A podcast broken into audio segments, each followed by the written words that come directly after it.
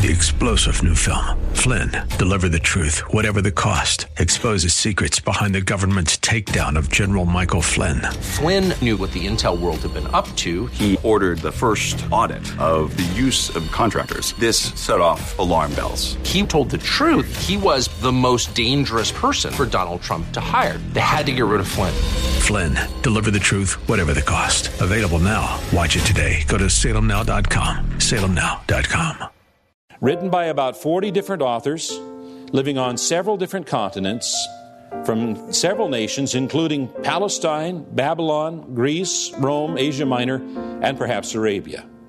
They wrote in different languages Hebrew, Greek, and Aramaic. They were separated in time by some 16 centuries, and yet the Bible tells the same story from beginning to end. The way that God preserves His Word and keeps it pure is really quite remarkable, isn't it?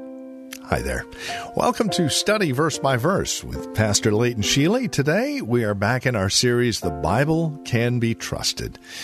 We invite you to spend time with us as we explore God's Word and the infallibility word at that. Here's Pastor Leighton, today's program. Jesus said in Matthew 5:17, "Do not think that I've come to abolish the law or the prophets. I have not come to abolish them, but to fulfill them. For truly I say to you, until heaven and earth pass away, not an iota, not a dot will pass from the law until all is accomplished."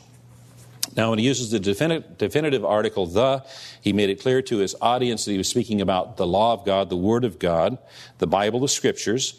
The iota is the smallest letter of the Greek alphabet. So he's saying not even the smallest letter has no value. It will come to fruition, it will come to pass. And the dot literally means a little horn. It's like a serif. You know, when we have computers today, we have serif fonts and sans serif fonts. All it is is a serif, but it was used to distinguish one Hebrew letter from another. So even the smallest letter or the smallest part of the smallest letter was inspired by God and is the Word of God. Jesus taught everything in God's Word down to the smallest part was God's Word. Now, this is also an example of how the New Testament is tied to the Old Testament. We have some people that come in, they're new to their faith, they're being baptized, they're just opening the Bible and trying to find their way around, they're, they're new in their walk of faith, and they read and they hear about this New Testament and Old Testament, and we can have a, a tendency to think that since part of the Bible is called Old, it must mean antiquated, that it's been replaced by the new. But that's not what it means. It's not old because it's antiquated, it's not new because it's replaced the old. Jesus said in the New Testament, I have not come to abolish the Old Testament. So then, what's the distinction between books that are found in the Old Testament and the New? Well, I invite you all to turn in your Bibles to the table of contents. And while you do that, I'm going to read uh, something that was written by Dr. James Kennedy concerning the Bible. He says the Bible's name actually means book of books, for it is not only one book, it is 66 books in one. The Bible is a library of love letters from God, written by about 40 different authors living on several different continents from several nations, including Palestine, Babylon, Greece, Rome, Asia Minor, and perhaps Arabia. They wrote in different languages Hebrew, Greek, and Aramaic. They were separated in time by some 16 centuries, and yet the Bible tells the same story from beginning to end. There's a golden thread that weaves through it. It begins in the book of Genesis, in a garden, in paradise, where we find the tree of life. We end in the book of Revelation, Again, in the paradise of God, where there is found the tree of life. In the beginning, man is driven out because of his sin and forbidden to eat of the tree. In the end, he is invited to come in and partake of that tree that he might live forever. We began in a garden where there was a river. We end up in a paradise where there is a river that flows from the throne of God. The same doctrines are taught throughout the Bible. The same person, Jesus Christ, is the central theme of the Bible. It's about Him. It builds to His coming, describes it, and interprets what it means. The golden thread is the redemption of sinful man. by the grace of God through faith in the shed blood of the Redeemer. Now, as we look at the table of contents, the first thing we observe is that the 66 books are divided into two major categories Old Testament and New Testament. And simply, what distinguishes the books of the Old Testament from the New Testament is when they were written. The books of the Old Testament were written before the life, death, and resurrection of Jesus Christ. The books of the New Testament were written after the life, death, and resurrection of Jesus Christ. The Old Testament books are God's word to us saying, I am going to send you a Savior, and so you, that you know where to look, I'm going to describe him for you.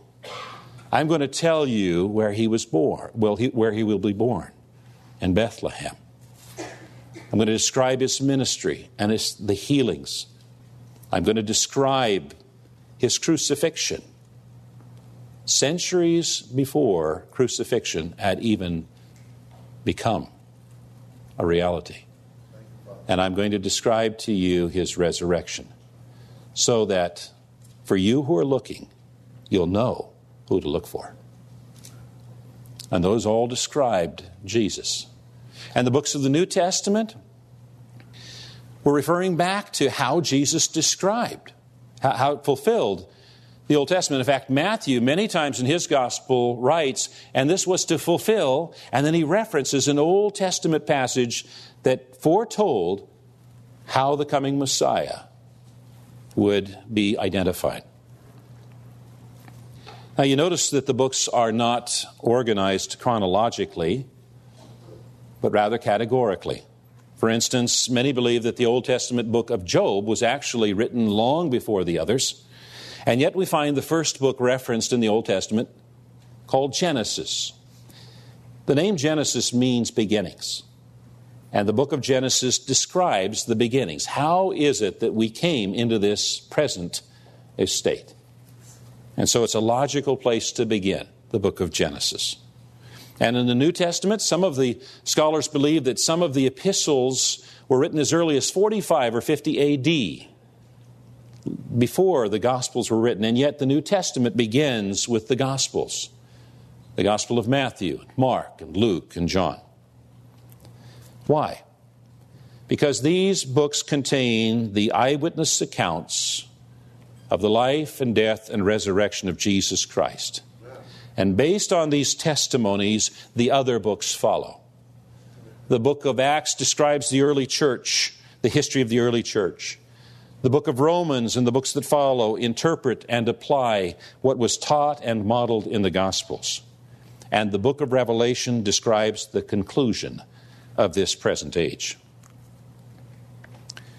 Now, we're out of time today, but when we gather together, should the Lord tarry, next week we're going to continue looking at our statement of faith. The Bible is therefore without error in its original manuscripts. God has supernaturally preserved the Bible. Mountains of evidence to that. And it is the sole and final authority for faith and life, providing encouragement, guidance, comfort, and instruction for training in righteousness. Now, as I mentioned earlier, our congregation is planning on reading through the Bible, in the order that the Bible is provided for us from Genesis to Revelation. And by so doing, we will be spiritually well nourished because, as Jesus said, man does not live by bread alone, but by every word that proceeds from the mouth of God. And furthermore, we will develop more accurate biblical worldviews in the process. Now, there are going to be some obstacles that come up we just know that they are. And one of them is time. People are busy these days and places to go and people to see. There have been other ministries in the church that have done a read through the Bible. Leap Ministries did it in three months. It was a bit challenging. And some of those ladies were reading 45 and 60 minutes a day. But our schedule is to read the Bible through in nine months, not three. So it'll take, take a typical reader 15 to 20 minutes a day. It's not a matter of time, it's a matter of priority. There might be people who say, well, I don't really believe that the Bible is God's Word. Well, we're going to talk about evidences, additional evidences, internal and external, that, of why we can believe that the Bible is the Word of God in the week or weeks to come. I will say this. There are some of you who might say, well, I just can't wait to get this information. I'm going to take all kinds of notes, and I've got this person at work or this family member who doesn't believe the Word of God is, eh, that Bible is the Word of God, and so I'm just going to pound them with evidence. Let me suggest to you that a person who refuses to believe will refuse to believe regardless of the amount of evidence that you can give them because their hearts are not interested in the truth. Uh, there's a matter of reading difficulty. You know, some of us uh, use some of the older translations and they might be difficult to read. King James is a beautiful translation. Uh, it was translated in the time of Shakespearean English, the uh, Queen's English. Uh, it's uh, can be very rewarding, very enriching, and it's it's easier to memorize because of its style. Um, but not many of us sit down every night to have some light reading in Shakespeare. And so it can be a difficult translation to read. We're going to talk about translations as well in the weeks to come. We have found that the easiest to read and yet most theologically accurate translation is the New Living Translation the New Living Translation. And so uh, we as a church family have uh, purchased some. They're not available today, today, but next week they will be. And so if you want to take one of those, it, it, it's, uh, it's easier to read than King James.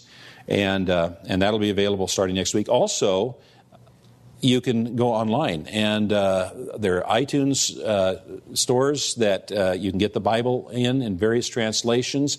There are ways online of having the Bible read to you, so you can actually sit down with your Bible and have it read to you as you read along. That's an, uh, another possibility as well. And uh, there's another uh, obstacle that some of us will deal with, and that is obedience, or more precisely, disobedience. Um, there's an old saying, I don't know where it came from, but uh, the saying is this This book will keep you from sin, or sin will keep you from this book. And there's going to be some among us who are not going to want to open the book and read it because they've got a sin in their life and they don't want to deal with that particular sin. They don't want to be confronted with that sin, so they're not going to open the Bible. And they're not likely, if you were to ask them why they're not reading, they're not likely to tell you because there's sin in their life. You know, it's just not something we do. So they'll give you one of the other excuses or make something else up. But you need to consider that, whoever you might be, as, uh, as a matter of obedience. Being reminded that we are to master the Bible until it masters us. This has been Study Verse by Verse with Pastor Leighton Sheely from Church of the Highlands here in San Bruno. We invite you to stop by our website, get to know us a little bit. There's a lot of information there and a chance to listen to previous programs. Highlands.us. That's where you'll find us on the web. Again, highlands.us. You'll find out about us here at Study Verse by Verse and Church of the Highlands in San Bruno. Stop by today and we'll see you tomorrow as we continue our series, The Bible Can Be Trusted, on Study Verse by Verse. Three star general Michael J. Flynn, head of the Pentagon Intelligence Agency, knew all the government's dirty secrets. He was one of the most respected generals in the military. Flynn knew what the intel world had been up to, he understood its funding. He ordered the first audit of the use of contractors. This set off alarm bells. The explosive new documentary, Flynn, Deliver the Truth, Whatever the Cost, uncovers the facts behind this scandal. Flynn told the truth. He was the most dangerous person for Donald Trump to hire. I find out the worst enemy that I'm going to face in my life is right here in America. They took my assessment and they wanted me to change it. And I was like, I'm not changing it. They had to get rid of Flynn with in depth interviews, archival footage, and never before seen personal records of the man behind the headlines. I just felt like I was drowning. Flynn, deliver the truth, whatever the cost. Available now. Watch it today. Go to salemnow.com. Salemnow.com.